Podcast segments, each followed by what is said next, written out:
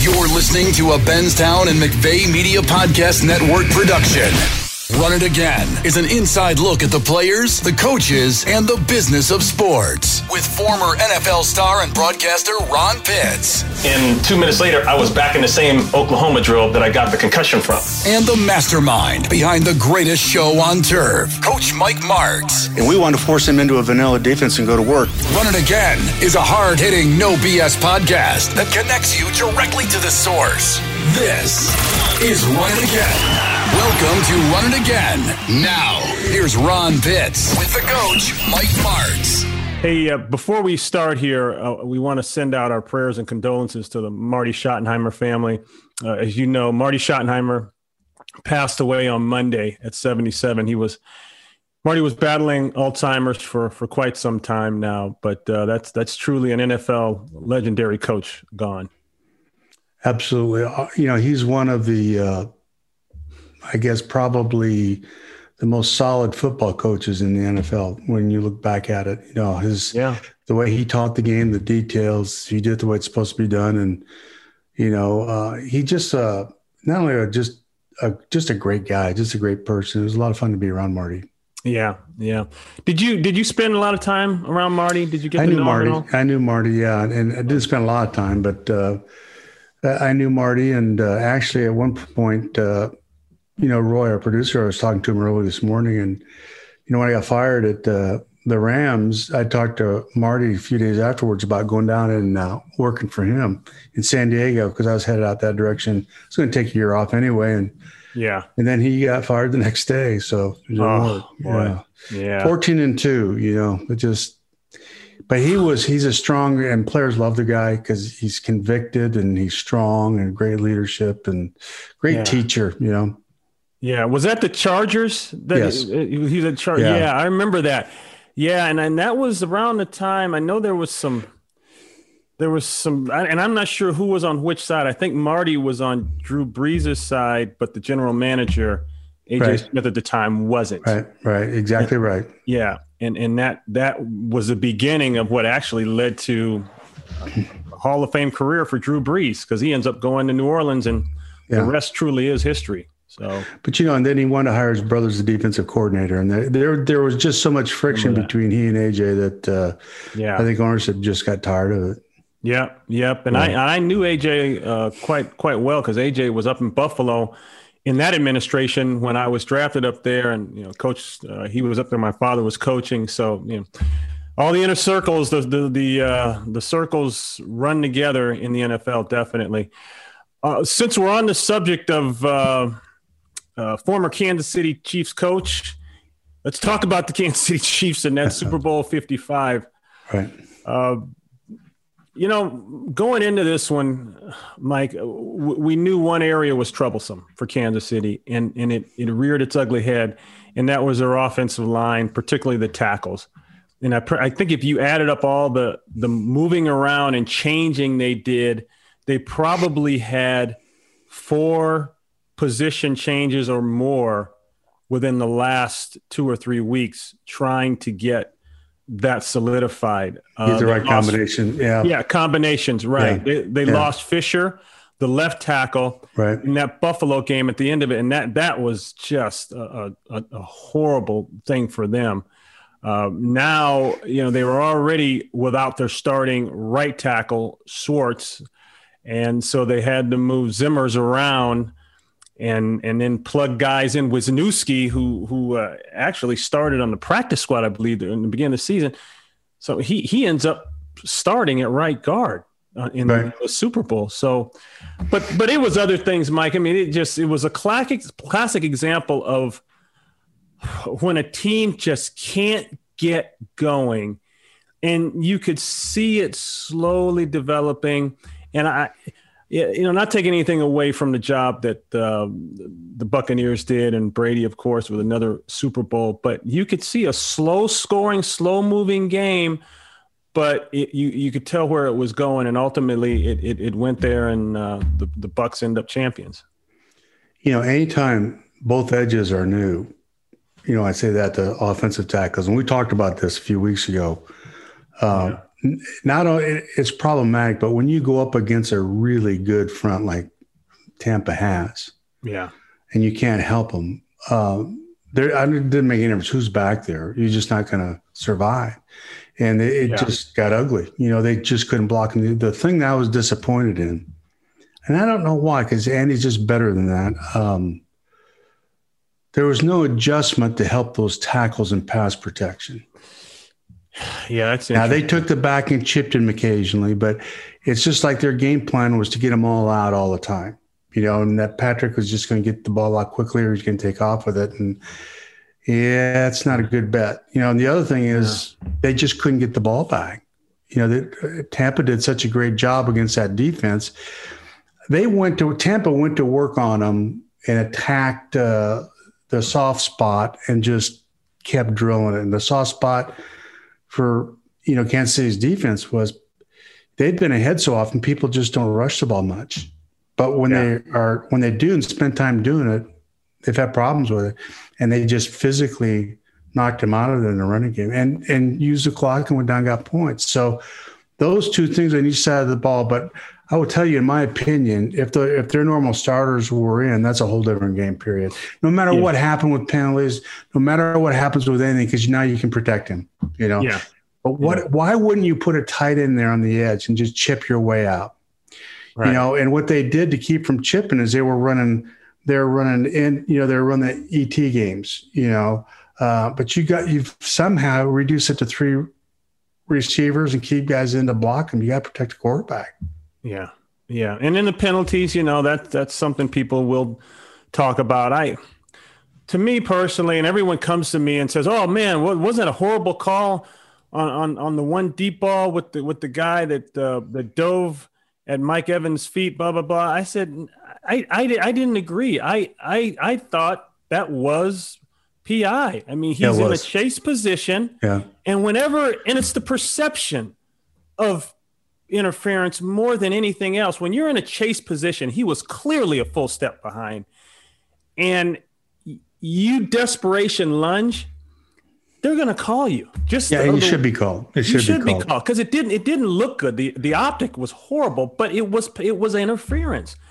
And again, for the second week in a row, Mike, which boggles my mind, uh, miscues going into halftime that gave the Buccaneers decided points. I mean, deciding points, key points. First was lining up off sides. And now, if you want to, I guess, bitch about one, maybe that's the one that you bitch about. I you don't see that called very often in Super Bowls. But, you know, I guess the guy lined up off sides. And then right after that, you know, they get beat for the uh, you know, the interference there. So well, he was clearly lined up offsides. You know, we used yeah. to have Dre Bly, who was corner for us, and Dre was really good at that. And and invariably we get that call against us. So yeah, the, the whole yeah. idea about the Super Bowl being called differently because it's a Super Bowl, to me, just doesn't float. I mean, you call. I mean, these these rules apply throughout the year. Why wouldn't they apply and be enforced in the Super Bowl? Right. And right. and so I, I think you know if the if these are fouls, you call them shame on you. You know, you know, don't foul. You know, don't do those things. Don't line up offsides. You know, uh, don't don't hold on punt protection. You know, tackle the guy. You know, and all those things. And then the next one, he shanks the punt and uh, gives him great field position. So these these are self inflicted wounds and a sloppy play yeah. that's not not indicative of Kansas City.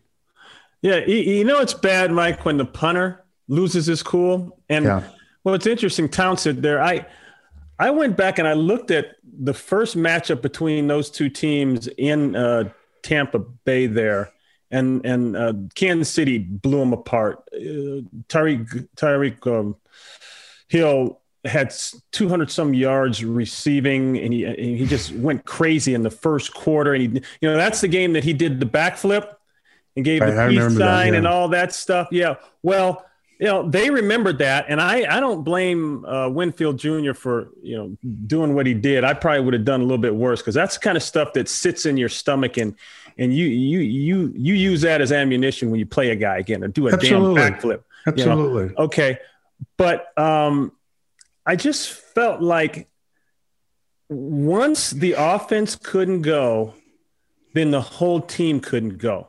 And that's a problem because I, I see the Rams, and I'm just using them as an example of a team, I think, a darn good team that just couldn't get there this year.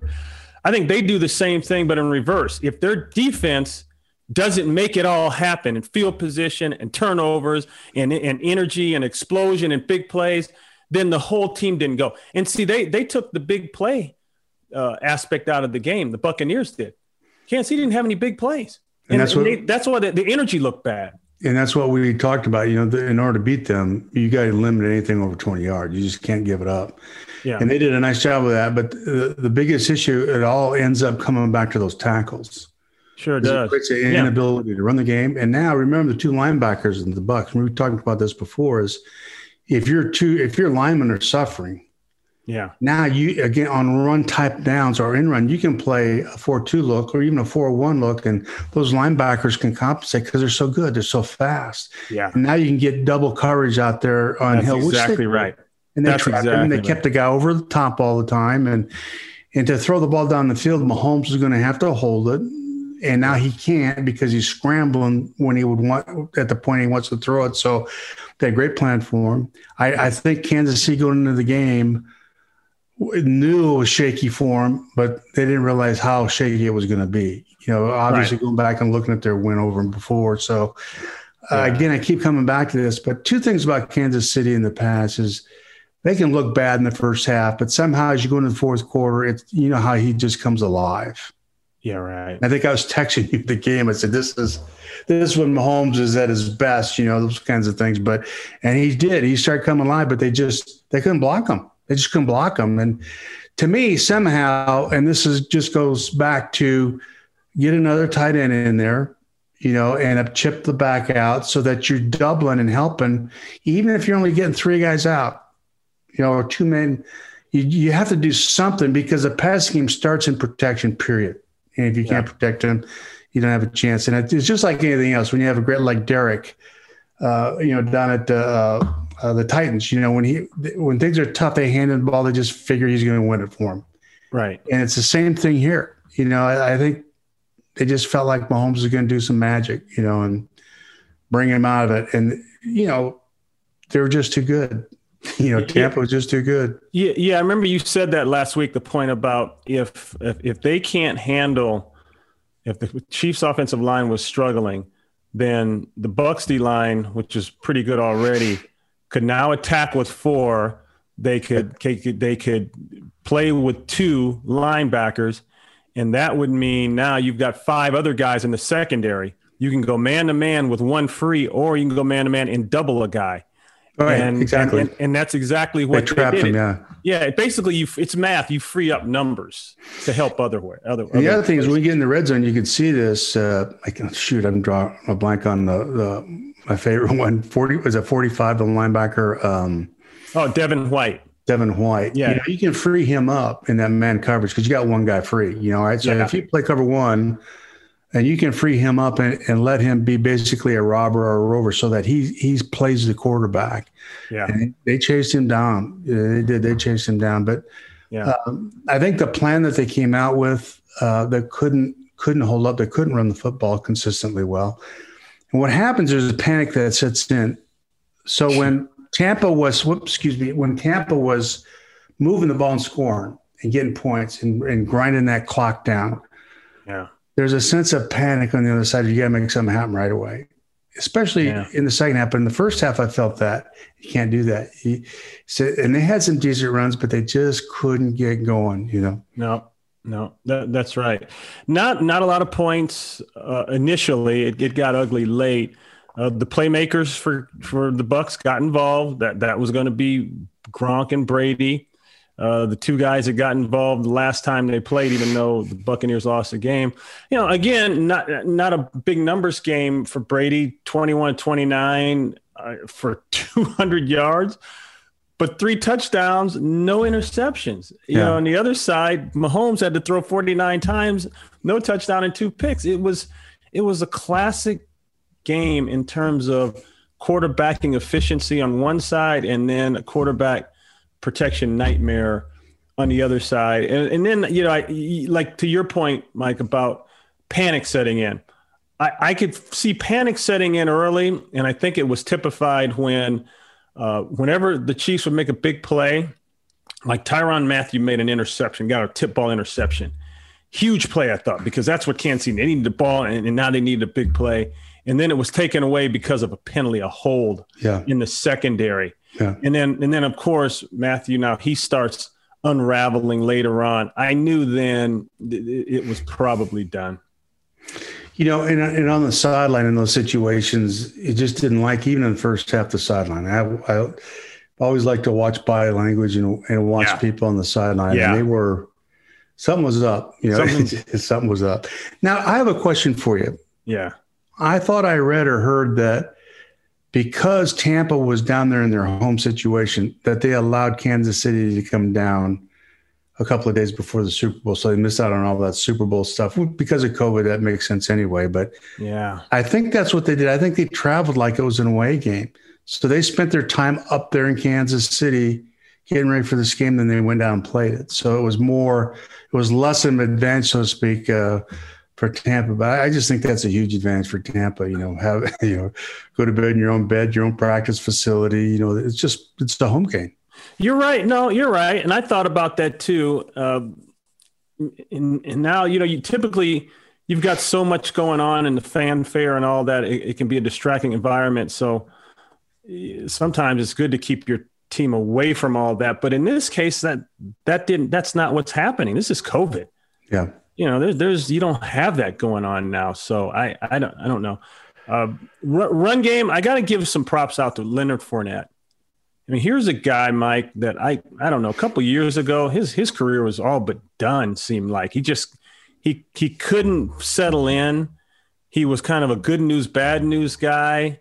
Uh, you know, had some upside. We know that because of his time in the league, but for some reason, he just couldn't find a home and be settled.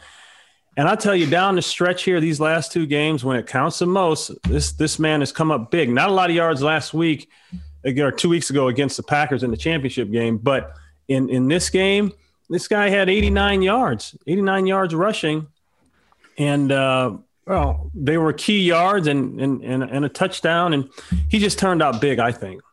He's still a young player. I think what is he, 26 or something like that? Yeah, yeah, something like yeah. he uh, there's a little bit of a maturity thing there, and I think um, when he got there, the personality. I know this may sound corny, but the personality is so strong with a guy like Tom Brady, and the expectations that his preparation and how he approaches practice, he's verbal about it. Um, it can't help but run off and just r- rub off on everybody. And, and the focus, I think, is different for him. And it's it's like he's been drifting. Then all of a sudden, he gets to a spot where, oh, okay, that's how you play this game. That's how you Right. prepare. And I think probably, you know, the relationship there with the coaching staff was probably better for him than where he's been.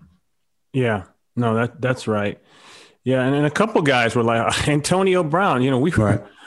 there were people that were claiming Antonio Brown was uh, clinically insane coming into the season, but now he's got a Super Bowl ring. But isn't that the way life is in the NFL? You know, one minute, one minute, we're we're trying to figure out why Tom Brady called a timeout that he didn't have as time's winding down in Chicago, right? Right. Right. I remember One, that. one- yeah. one minute, Bruce Arians is calling out Tom Brady. One minute, we're talking about he's too old and this and that. And fast forward a couple months later, guys holding up another trophy. So I tell you, the NFL is is a is a tricky business, unpredictable business.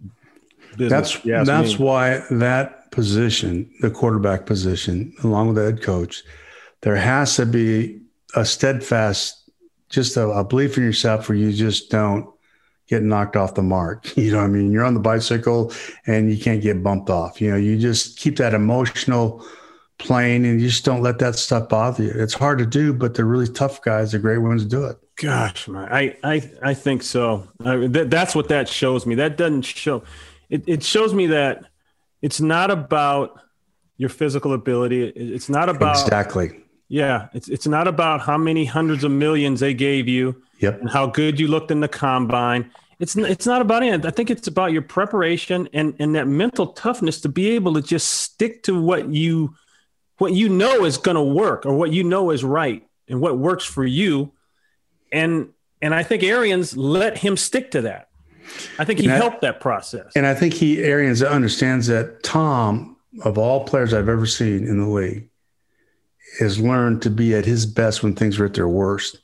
That's why we talked about, you know, Yeah. when they lost in New Orleans, those two ugly wins in the playoffs, they're going to play him. I mean, I would just never bet against Tom Brady in a deal like that. He's such a the competitive part of him, and you know they got blown out against Kansas City in the season. You know, coming back on this thing, it's it's pretty hard to bet against Tom Brady yeah, because he, he he always knows how to respond. He's always responded like that, and that's what makes him so unique. Yep. Yep. So chalk up another one for him. That's uh that's seven and uh big win for the franchise. And you know, I like to see these older coaches get something going. So uh stay by your phone, Mike. You might be getting some calls, like I said. 68 years old, wins a Super Bowl, and we know this is a copycat league, so that tells me one thing that uh, you know, more more coaches like that are going to be asked to to offer their their input and rightfully so. Well, hopefully, there's some uh, some veterans assistants that have been leaked for quite some time that haven't gotten the opportunity. Will get a call. Yeah, yeah. Well, that that's right. You know, Todd Bowles at some point, you know, we've talked about this before, the, the lack of minority hiring, but Todd Bowles, he he put together one heck of a scheme there. Now he didn't make he didn't make many mistakes on that one. You know, he was so specific in the pass rush in how to affect those ends without being to help, help them. You know, in other words, if it was just a straight rush up all the time, you can chip and all that stuff. But they they started running these games where you can't chip them, No, where you right. actually have to keep them in there. So, That's right. And I, I just watch everything they did and how prepared they were to take Hill out. Hill got frustrated. They just shut him down until the Yeah. end. You know, so Yeah, man, that's coaching. yeah, That's great preparation and and knowing how to take away what they do best. You know, and they did that. yeah. No, that that's right. That's right. Yeah, and and you know it's bad when you see not only Hill but Travis Kelce drop a ball. When I saw Oh, Travis Kelce's yeah. drop, I was like, mm, Yeah, yeah. yeah, but All right, Coach, we're going to take a quick break. We'll be back with more Run It Again after this message. Courageous is a word that describes America's veterans. Sadly, another word we can use is homeless. During this crisis, many veterans are living on the street. You can help. Donate at cardboardtoheadboard.org. Welcome back. Here's Ron Pitts with the coach, Mike Martz. Hey, so Mike, now we we go into what is called the NFL offseason, and that's that's almost another show. All right, a pretty good show, and it's going to be even better this year with COVID co-starring. Um, so the NFL free agency uh, starts officially March 17th.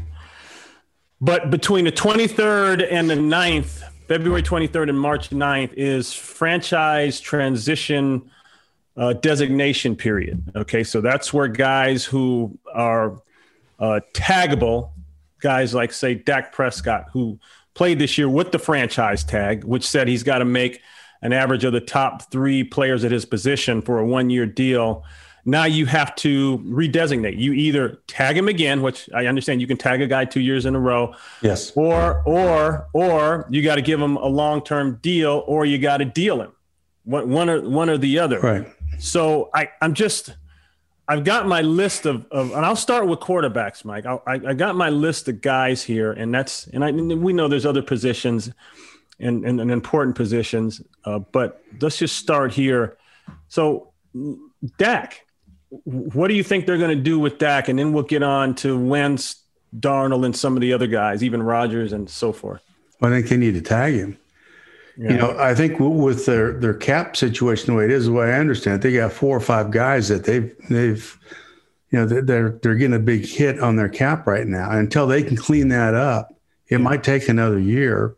So they may have to go through this two year period before they can propose something to him that that he'll take. You know, that's seems doable for him. Yeah, I don't think there's any way he gets out of the Cowboys, particularly this year. But I think uh, I think it'd be hard for him to clear the cap space to get give him what he what he wants, and he, he probably deserves it. But Yeah. I think he'll probably get tagged again. I don't know how they give him the numbers that he wants with the cap situation that they have right now. Yeah, no, they're they're they're they're over the cap a little bit. Um, I'm just looking at numbers here, and the, the, I'm not saying these numbers are or what the general manager has on his desk. This is, you know, I'm looking off of things Right. on the internet, but they're showing around 20 million um, under the cap. But yeah, you, this that's not that's not including Dak being signed to that. So yeah, they, they've got some some things to do. Yeah, there. that doesn't include his contract right now. right, right. You know, until so that could yeah, easily, exactly. Yeah. that could easily blow that away. Um, I'll just jump to New Orleans just because they're they are the like the most in trouble team as far as cap space. They're 78 million over the cap. You know, uh, Drew Brees. Re- I don't want to say restructured. He he he took the minimum for this year. But the the talk is that Drew has got the TV contract, you know, in, in his desk behind him, and he's going to jump and do that. But that said, maybe he's just doing the team a solid because they they've got to figure out how to maneuver their cap space right now. No question. I, I don't. I'm a little surprised, um, and maybe he's just uh, putting off until they figure it out personnel wise what they want to do at quarterback after Drew. You know, so Yeah, uh, maybe he still is undecided. That's why he's willing to do that um, and take the minimum. You know, Yeah. he, how much more? How much money do you need? I mean, he's obviously. And I know Drew a little bit enough to know that he, you know, it's about playing for him at this point. He's not concerned about the money. right, And If right. he can help the organization, you know, Marshall did that for us at the Rams. Yeah, And towards the end there, he just, you know, he had plenty of money. He was just, you know, he's helping the organization. I think that he's trying to help the organization and still try to figure out whether he wants to play. That uh, leaves the door open for him by taking that deal to come back another year. I'm not sure he still has made that decision. I remember that. Yeah, I remember that the Marshall would would Yeah. restructure, restructure for the team. You know, Yeah. and that's a guy that understood the value of winning. And like you said, you got the money. How much more money do you need? Right. Exactly. Right. Yeah. Uh, the Eagles. Now, the Eagles, uh, the second uh, most cap stressed team r- right now uh, at, at, at 51 million over the cap. The cap, salary cap right now is 175 million. Uh, there's talk that it may be adjusted up to in the 180s, you know, 185, 185 million per team spending. We'll see the two sides, NFL and NFLPA, are negotiating on, on that one. Uh, but the Eagles now have a Carson Wentz issue. So, what do you think happens with Wentz? So what's he have left on his contract? I'm not familiar with his contract. Yeah, I can. Uh, I think uh, it I'll just it up. depends on if if he, they were to move him right now. You know, that's a huge hit on on, on their uh, cap. You know, because it all Yeah. gets accelerated into that year. he's got Mike. He's got okay. He's got a dead cap space of 59, 60 million. Call it sixty. So the team would take a thirty-four million dollar cap hit. Right. They're going to take a thirty more, thirty million, thirty-four million dollar cap him. hit w- with him. He's Yeah. uh, he's got a base of fifteen, signing bonus, roster, some other bonuses in there that total up to about twenty million dollars. Mhm. Yeah. So But when he, of course, when he when he leaves, if they're to trade him, and, you know, unless the team takes on, you know, some of that uh, the new team, then you know it accelerates into their cap, yeah, yeah. So and that's hard. That's hard on a team, you know. But you've got to take that hit. And, you know, it's just like Brady leaving New England. That that all goes back to, you know, being able to manage the cap and discard stuff that was going to accelerate and taking that, biting the bullet and taking that number that year and just dealing with it until you can clear it. funny you mentioned Brady and the Patriots because the Patriots, uh, they are their cap space right now sixty-four million dollars. So, Yeah. and if I and if I scroll down here, man, I, I love all this this new thing. So you know, it, everyone keeps saying, okay, you're in. You were in salary cap purgatory, and that was one of the reasons they dealt Brady and so on and so forth. So now, where do they go? They've got to get the quarterback thing right. And They don't have it right. Cam Cam wasn't the answer, isn't the answer, at least at least for right now. So Right. you know, do you believe in, in the Stidham kid or or do you try to go get someone else? you have to get somebody else. I mean, there's no question you have to get somebody else, and it's that environment there for the quarterback. You know, replacing Tom Brady. You know, you, no matter what you do, it's not going to be good enough. So you have to be careful. You know, who's who's going to want to go there. You know, it's a great team and whatnot, but still, I think you're going to have to do it through the draft. I think they're going to have to do it through the draft and and hopefully get a solid guy in there until this young man, whoever the draft, comes through. Yeah, right. The Jets now in uh, Sam Darnold. There's talk that Darnold could end up in San Francisco. Okay, so Darnold is interesting because you know what happened to Patrick Mahomes in the Super Bowl is kind of what Darnold went through the whole year at the Jets. You know what I mean? Yeah. So yeah. if you can't protect him, you know, no matter what, it's just not going to look good. He's going to have the bad numbers like Patrick did. And, and, but he didn't have the receivers, right? So you really don't know Sam Darnold, you know, until you get him on a good team and support him and, and whatnot. So the jury's still out on him. I still think he's a real good player. I think as I think San Francisco, it's very worthwhile, you know, and I think they just, San Francisco, didn't they just uh, Josh Rosen? Didn't they just pick him up? I think they just signed mm-hmm. Josh Rosen and mm-hmm. off the practice squad down there at uh, Tampa. So, you yeah. know, they're they're going to bring in a bunch of them, sort through the pile, and, and, get the right guy. Wow, poor Josh, man. He he he's bouncing around. It's a first round pick, boy. It's just uh, the only thing I would say about poor Josh is that's Josh's fault. You know, I mean, you got to show up and play, and I mean, just you know, you're where you are because you, not because of somebody else. So, oh, buck gosh. up, kid. You know. Yeah. What did What did he say after the draft? He said, "I'm going to make every NFL team eat regret not picking me." That pick that you know that that made him drop. But I said, "My gosh, son, you're still a first round pick. You're acting yeah. like you dropped to the fifth round or something." Sometimes, you know, is the old saying is if you keep your mouth shut, people think you're smart until you open it up. So that's one of those things where you just keep your mouth shut, kid. And, and uh, yeah, yeah. Uh, okay. Right, right. Okay, Deshaun, Deshaun Watson. Uh, I know he's he's upset down there, and probably rightfully so. And uh, I, you know, he wants some say so in, or wanted say so in the head coaching selection process. They end up going with Coach David Culley. All right, uh, what happens now? Is this is there a point where you need your quarterback to either stop complaining and get on board with whatever you're doing, or you need to get him out of there because he's slowing down the ship. Right or wrong, he's taking the ship in a different direction. You know, I just, uh, he's a great player and I don't know him. Yeah. I just cringe when players uh, start to speak out about the organization and the business part of it, and management. How, yeah, and how management. things should be done. And I know this. I and run it by me first. And I, you know, it's like you just can't. Even if you feel that way, you just don't go public or something like that. Now yeah. you can go into you know ownership and just say, hey, look, I would just like to have be involved in it the interview process and at least have a right of refusal in one of them. Yeah. So if you're going to hire somebody I really don't like, um, I'd like to be able to voice that and then you do what you do. But they come out and, you know, Russell Wilson said the same thing about coaches up there. He wants the ability to Ooh. have uh, the say so on who they hire. Yeah. Well, that's a, that's just a, that's just a bad road to start down. You know, yeah. it's just because that's, that's a can of worms you, you just can't cover up again. You know, yeah. just let people do their job, and you know, you got enough going on there, and trust that you know you're gonna do the best thing for them. Mike, you're right. I agree. You know, I, I know what he's complaining about, and and he's he's right.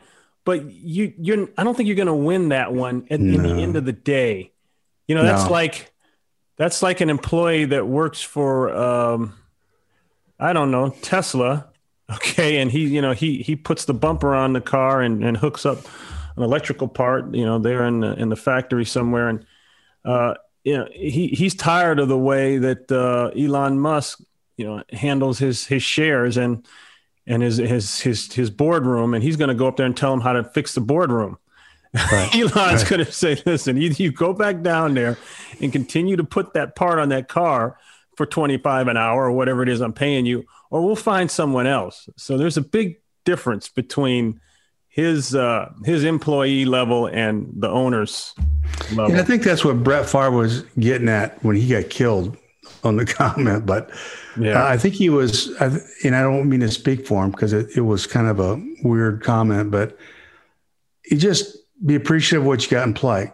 And yeah. behind closed doors, you go in and give me your opinion. And yeah, And then like Drew Brees, if it's just not some, you know, somehow, some way, you work it out. But you don't want that dirty laundry on a line out in front in the front yard for everybody to see. You just don't Good want point. that. Yeah. No, I like what you said. You go in, tell them, and then that's it. And then if it doesn't work, now if you want to get out, then you can get out. But doing all this, you know, you're not going to force an owner or Right. management to do anything. Because then now when you when you voted against whoever they hired, yeah. that's an adversarial uh, stat stature or position to be in before a guy even gets there. That's what I'm saying. Right. Yeah, exactly. Exactly. So, uh, okay. So two guys here, here's two guys, uh, Rodgers and Matt Ryan. It, why it's feeling like Matt Ryan's going to stay there. Yeah, I can't imagine. We talked about this before. I can't imagine Matt leaving there. I just think it it's it's probably an emotional thing as well as it's just the right thing to do to keep Matt there. He's been there his whole career. He's Yeah. taken him to a Super Bowl, even though there's a you know there's probably a pretty good cap hit with his salary coming. To just jettison him because of the money at this point in his career and what he's meant to that organization, to me, just be wrong. Yeah. You know, and I think that he's still a good player and he's got plenty left in the tank. There's just other things they got to do there, and particularly on defense, you got to fix that. Yeah. You know, he's he's set to. Well, he had a base salary of just twenty three million dollars. Yeah, year. I mean, so, yeah, exactly. So that's you know that's doable for them. There's no reason to Yeah. jettison. that's funny. We talk it, man. Just twenty three million. Yeah, a forty million dollar cap hit to answer your question. But that's that's So- the high money world we're in now. You know, So in 1979, uh, I went to the I was at Fresno State as a coordinator, and I went over to watch the 49ers practice. Bill Walsh's first year at the 49ers. yeah, And we had had a quarterback when I was coach at San Jose State in 1975 named Steve DeBerg, who ended up playing in the DeBerg. league for 20 years. yeah. So Steve DeBerg had, uh, I think he was at Kansas City at that time. I, I can't remember. But anyway, he had gone to San Francisco. They picked him up and they were trying to do a deal with him. And I remember going to lunch with Steve DeBerg and he'd been, and actually Bill Walsh was negotiating a lot of that. So he's, we're sitting at lunch and of course he starts throwing out these numbers. And he says, you know, they want to pay me 50. I want 55. And I said, I'm worth that. That's the going rate, this, that, and the other thing. Now, and I'm looking at, and I'm looking at the sense of $55,000 might have been 55 million to me at that point, you know, Right, right. but you right. go back from 1979, here's a starter in the NFL at San Francisco, and they're trying to argue between $50,000 and $55,000 for the starter at the San Francisco 49ers. What, what year was that, Mike? 1979. Yeah, see, that was pre Joe Montana.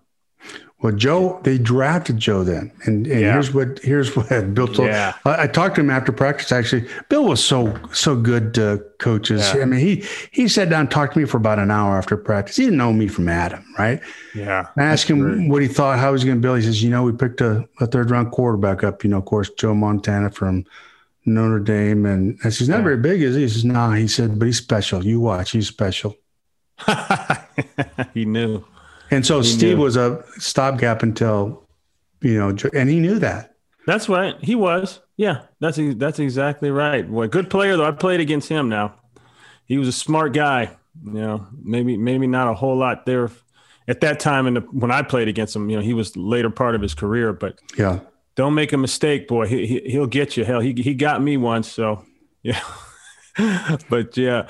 Um, so you know, and everyone we're talking about here, quarterback wise, Mike, are guys that are either contracts are up or they're disgruntled. The the, the team's Yeah. disgruntled. They're disgruntled. So one way or another, you know, when you, you got guys like Tr- Trubisky, Jimmy G, they're out there. Um, so you know that that something has to happen there. But Well, the, the guy to me that has a fog around him is Garoppolo yeah, because, you know, when they got into the Super Bowl, we talked about this.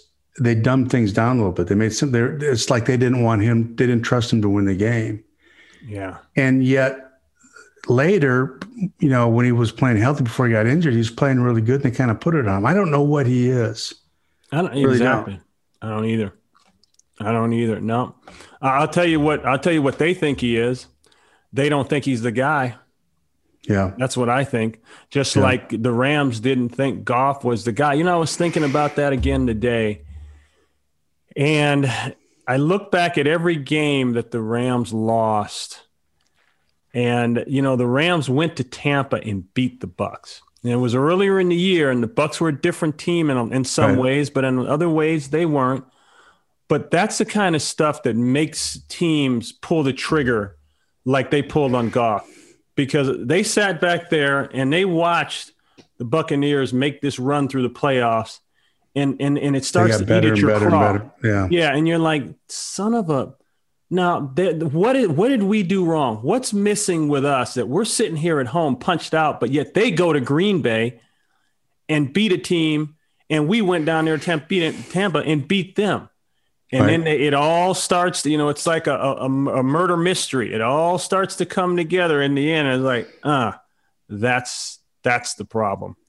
But see, so no matter think, yeah. yeah, so no matter what, a good quarterback isn't good enough. You know, you, you, they're they're all looking for that special player quarterback. Yeah, you know yeah. that you know the leadership, the toughness. You know, all that stuff. Like we're talking about Tom and and Mahomes and all these guys. They've got that competitive part and the leadership that everybody feeds on you know, yeah. and they don't feel that. And if you've been around Goff, he's a mild mannered kind of guy, and they just don't see that in him. Now, whether yeah. he has that or right. not, they might be wrong. You you never know. Yeah, but it's something, Mike. It's it's a, uh, it's it's it's some kind of attitude, an edge, or something. And a, and a guy doesn't have to be a yeller and screamer. No, absolutely not. Yeah, it, but it's something that when he's around like honestly, two I'll just two guys, and one of them you know very well, Kurt Warner, and the other one I'll I'll, I'll pick Tom Brady. Yeah, if you didn't know Tom Brady, you didn't know much about football, you you would think that he was a stockbroker, right? You know, an insurance salesman, a salesman, yeah. and and and Kurt could sell you that you know he was a minister and, and a, you know, an church, FCA guy, right? Right. These are these are not yeller and screamer in your face, this and that. They can be, but I'm just from what I've observed, Mike, there's something else that comes out once that game starts, once that practice starts, once that meeting starts. Something comes out in these guys that makes them who they are. And, and that's again, what everyone is looking for. It's that edge. And, and again, like we've always said, that position, the best competitor on the team has to be the quarterback. It has to be. You, you're and, right. Yep. And in order to have that, you have that edge. So, yep. you know, Kurt initially when he when he played for us, you know, he didn't say anything. You know, it was business, and and we had short conversations. Very pleasant guy, but he was so intense on taking full advantage of his opportunity. He was not going to get distracted by anything. Yeah, and believe me, I tried to distract him. you know, on purpose, just right because I understood. Right. Here's a guy's completely untested what was going to happen to him. So I'd mess with him a little bit, you know, and but boy, once he established that that aura, that toughness, that confidence that he has, he walks in the huddle. The players respond to it without saying a word. They just know this, this guy's got it. You know, you just know. And I think that that factor for for Goff, I think, was probably missing in the in the eyes of the Rams. You know. Yeah, uh, three coaches did one thing with two different quarterbacks and the thing that those quarterbacks have in common is they're they're they're Hall of Fame, and one will be Hall of Fame, and they're Super Bowl winners. And the three coaches, or at least the two coaches, are you and Bruce Arians. Okay, and you told me this weeks ago. You figured out that the team and the offense will run through Kurt Warner. All right, your your schemes, your thoughts on how it should work will run through him and what he does best. And you remember a couple weeks ago, Bruce Arians said, uh, I, I, let Tom Brady coach. I'm gonna, I'm gonna, I'm gonna, we're gonna do what he does best, and and we're gonna do it this way. He's got the rings. Right. That's that's that's the common factor I, I see between those those two quarterbacks and and you two coaches and winning Super Bowls. Do you know the thing about Kurt working with Kurt was um, we worked hard at challenging him every week with stuff that we didn't really, really need to just to kind of keep ahead and keep him on his toes. But he loved it. He embraced it. And uh, we had X and O back and forth a little bit, but he understood what we did so well, so well that when guys weren't quite right in their route, they'd come back and he'd whisper coach him.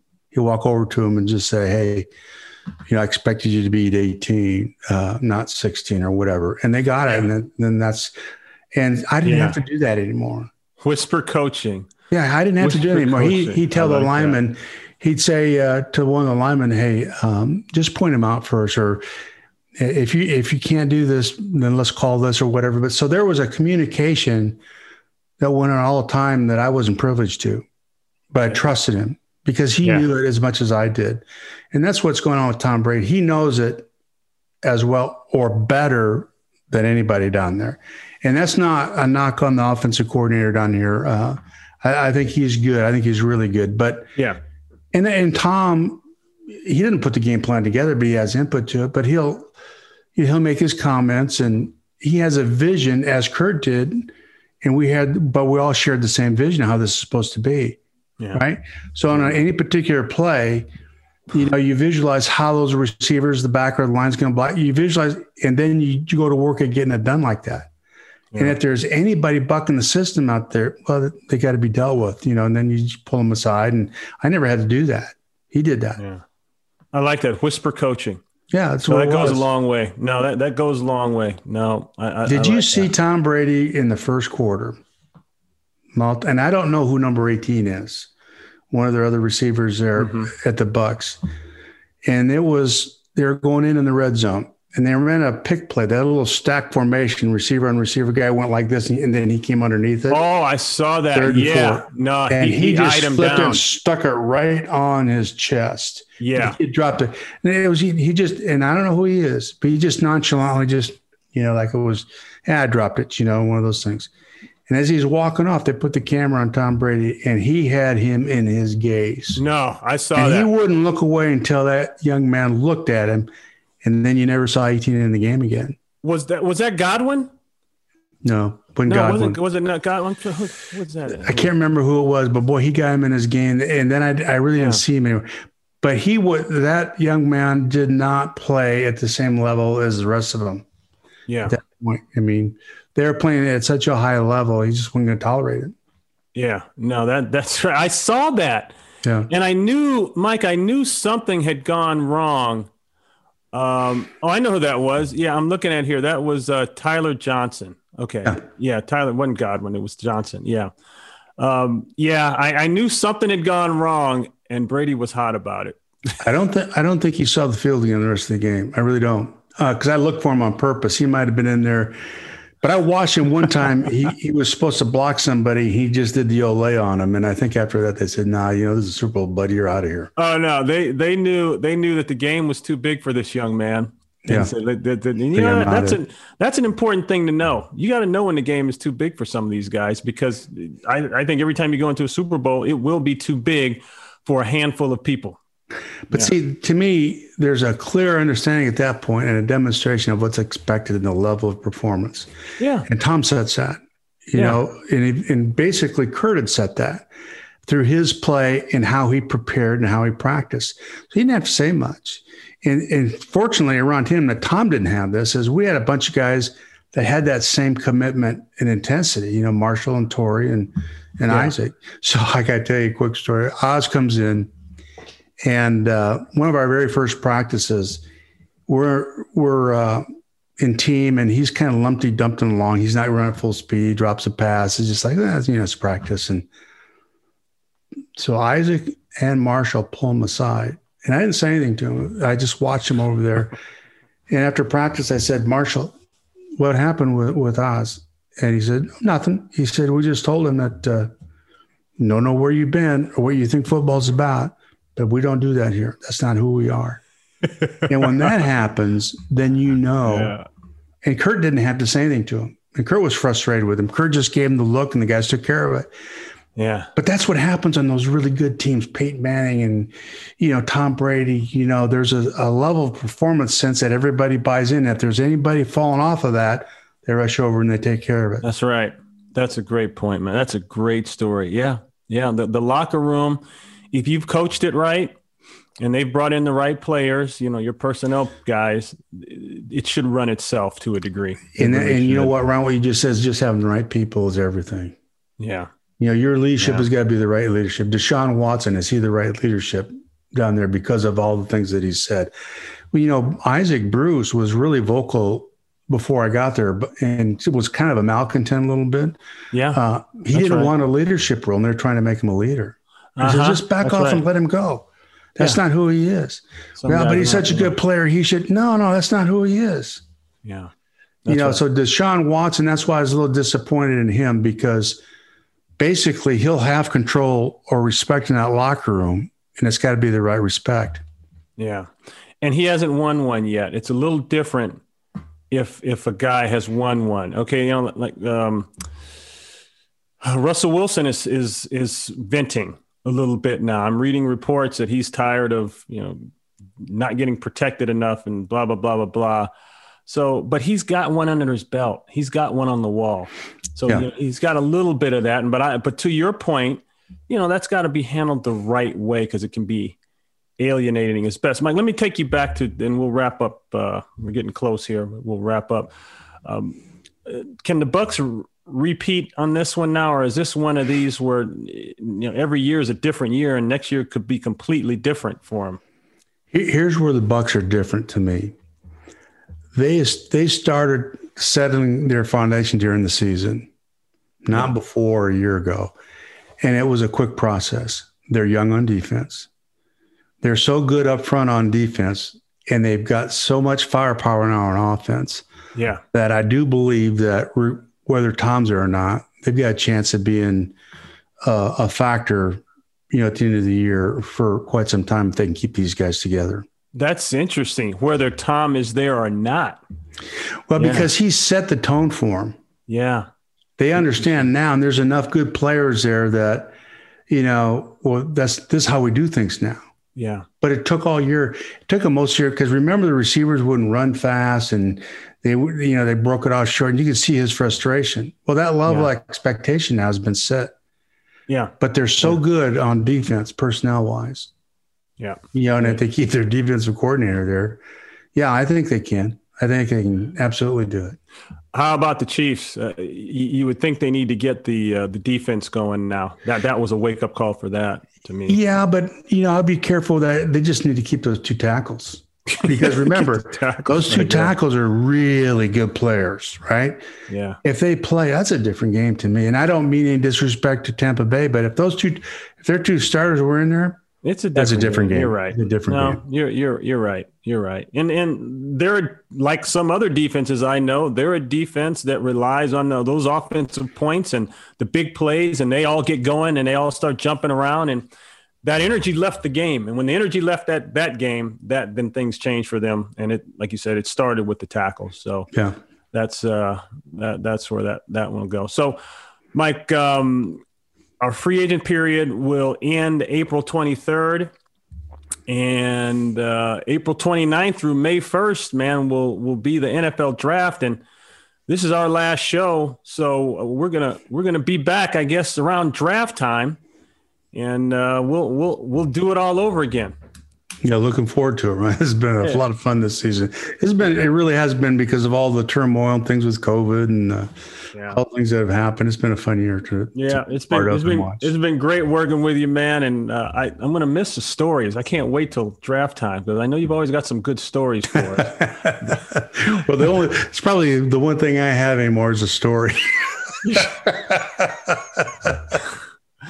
No, you you can you can always run it again, Mike, and and and, and tell some of those good stories because you've always got something new. You know, like like the the DeBerg story. I don't think I'd heard that one before. Yeah. Fifty-five thousand dollars. Yeah, yeah. Well, hey, before we we say a final goodbye, uh, we we've got to get uh, one one big kudos in here to not only everyone you know at the uh, at the Benztown uh, organization set up there, and Mike McVeigh and his group, you know, for allowing us to get on the air, but also for our executive producer, Mr. Roy Hamilton, the Absolutely. Emmy Award winning executive producer, Mr. Roy Hamilton. Maybe he can show his face here pop on. Can you, can you get on, Roy? Boss man. Yeah, can you get on? Roy, Roy, Roy doesn't like to, to jump on camera too much. There he is. there he is. There he is. You know, not yeah. not only Mike, not only is he a, an Emmy award winning producer, this man played in the NBA. You know, started at UCLA as well. Uh, recruited by John Wooden. I mean, my goodness. He's, uh, he's got some pelts on that wall too. Special, yeah.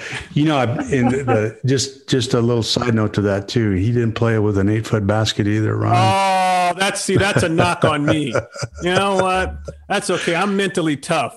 People can say whatever they want to. Me and my eight foot rim. I go up there every day and I just slamming, jamming. To, yeah, I, yeah. I stick to the program. I stick to the program. and thank you to all our listeners and viewers. Uh, for tuning in to us um, running again. And we can't wait to see you guys next season. Everybody stay healthy, stay safe. I'm Ron Pitts with the coach, Mike Martz, and we hope you enjoyed this episode of Run It Again. Coach Martz and I are going to take a little hiatus, but don't worry, we'll return in time to get you ready for the 2021 NFL Draft. But before we go, we'd like to take this moment to thank all of our listeners and everyone at Benztown and McVeigh Media Podcast Productions. We'd like to thank the man himself, Mr. Mike McVeigh, David Chachi Denes, Kevin Horton, Susan Axu, Laura Keeney, and Ed Maloney. We've all had a blast each week taking you inside the game, sharing insights, and of course, telling some great stories. Just remember, we're two old pros trying to make you think a little. Be safe and stay healthy, everyone. Run It Again with Ron Pitts and Coach Mike Martz is a Benztown and McVeigh Media Podcast production. Executive produced by Roy Hamilton, producer Ed Maloney, and technical engineer is Kevin Horton. You can follow us on Facebook, Instagram, and Twitter by searching at Run It Again Podcast.